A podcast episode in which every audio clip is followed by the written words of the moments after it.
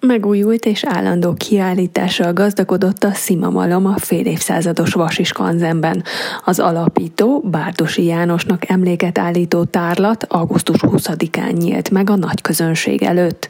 Az innovációkról Csapláros Andrea, Szavária Múzeum igazgatója beszél. Nagyon nagy lépés, ha bár egy pici lépés természetesen, de egy olyan investícióra került most itt sor 80 millió forintért, ami nagyon régen történhetett meg a Vasis Kanzenban. A Vasis Kanzennak a felújítása abszolút szükséges, és ugye itt olyan élőházak vannak, magukban is élőházak, amelyeket napról napra kell újítani, és nagyon sokszor ezt a látogató nem is látja, hogy mennyi munka van mögötte. Mindez pályázat és projektes pénzekből sikerül, és a Magyar Géniusz program keletében sikerült az állandó kiállításon 80 millió forintot nyerni a Szavária Múzeumnak, és ebből került a felújítása. És az a különlegesség ennek a projektnek és ennek a pályázatnak, hogy nagyon sokszor csak kiállításokra vagy állandó kiállításokra pályázhatunk, mint hogy azt lehetett látni a Kubinyi pályázatoknál is, ugye a Szavária Múzeumnál, és itt infrastruktúrára is lehetett investálni, úgyhogy éppen ezért gondoltuk, hogy akkor azt nem egy múzeum másik épületében, hanem itt a Skanzenben egy házat fogunk felújítani, és ez a ház akkor a szimamalom lett, ami így kompletten megnyílhat a közönség előtt, mert ő eddig raktárként működött, és nagyon fontos az, hogy, hogy megkapja azt a méltó helyét a skanzenben, hogy visszakapja azt a méltó helyét, hogy igenis a látogatók ide is jöjjenek be.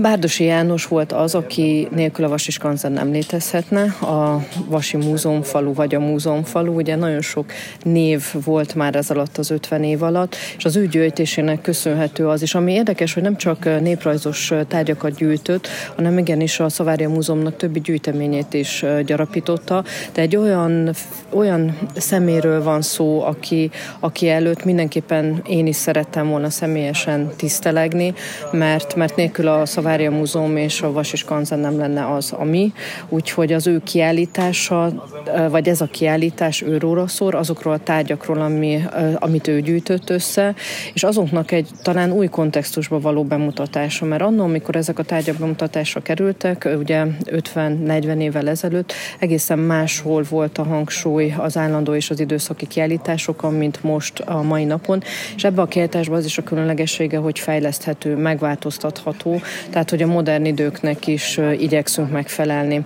És azt hiszem, hogy ami az ő, ő akaratával is egybehangzana, vagy egybehangzik, hogy a gyerekeket is intenzívebben hozzuk be ebbe a térbe. Egy nagyon szép kis múzeum pedagógiai foglalkoztatót is ki tudtunk itt alakítani ebből a pályázatból, és a gyerekek nem csak kézi munkában, hanem egészen más digitális oktatásban is részt vehetnek itt, akkor is, amikor rossz idő van. Ugye a skanzanak van egy hátránya és egy hatalmas nagy előrnye, és most ezt a hátrányt szeretnénk egy kicsit másik irányba elfordítani, hogy rossz időben is, és akár téli időszakokban is tudunk múzeumpedagógiai foglalkozásokat itt tartani. A fejlesztésről dr. Kemecsi Lajos, a Magyar Néprajzi Múzeum főigazgatója is szólt. Ezt hallhatják még a podcastünkben a következő percekben.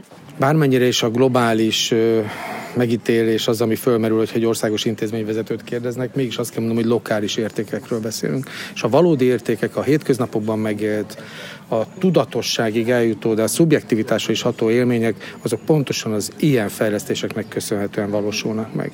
Az az örömünnep, amit itt augusztus 20-án megélhetnek a szombathelyiek, és egyáltalán a Vas megyében élők, hogy a vasi kultúrát képviselő egyik legkomplexebb kiáltási egység, egy fantasztikus rekonstrukcióban megbújuló elemét nyithattuk itt meg, vagy az, hogy itt olyan a korszerű múzeológia szempontjait messze menően képviselő állandó kiállítás látható, ami értékeli az, ennek a múzeumfalónak a létrehozásában alapvető szerepet játszott Bárdosi kollégánknak a személyiségét. Én azt gondolom, hogy mindenképpen örömteli kézen tehát a legfontosabb, vagy egyáltalán ilyen nagyon kézenfekvőnek tűnik, hogyha itt vagyunk a múzeumfaluban, a Vasis Kanzenban, akkor azt mondjuk, hogy ez az ő életművének a megkoronázása.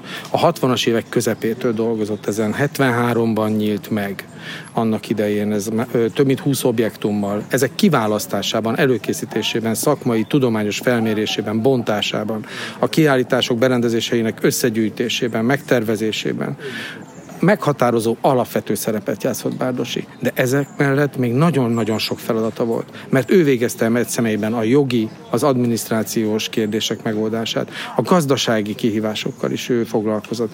Azt kell, hogy mondjam, hogy ez egy fantasztikus, emberpróbáló teljesítmény volt, és ez csak az egyik az ő működésében. És ráadásul olyan témákkal foglalkozott, foglalkozhatott, a sajnálatosan rövidre fogott életében, hiszen 50 éves volt, mikor meghalt, hogy azt kell, hogy mondjam, hogy a mai korszerű néprajztudomány és antropológiai szempontja is megfelel.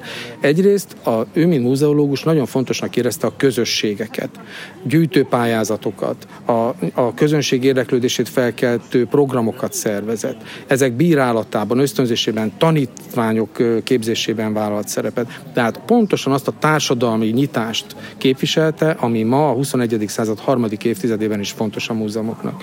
De ha csak a kutatási témáit nézzük, a nép népi építészeten és életmódon kívül. Például a gyógynövények, vagy azok a természet közeli jelenségekkel foglalkozó értékek, amikre ő fölfigyelt, összegyűjtötte a népi táplálkozás tematikájával foglalkozva, vagy a hagyományos kézművességből a fazekasságnak a kultúráját kutatva, ezek mind a mai napig nagyon fontosak, talán egyre fontosabbak, hogyha arra gondolunk, hogy milyen zöld forradalom zajlik a népi táplálkozás elemeit is felhasználó mostani gasztronómiában, vagy a gyógyászatban, mennyire előtérbe kerülnek az ő általa több évtizeddel ezelőtt is összegyűjtött információk.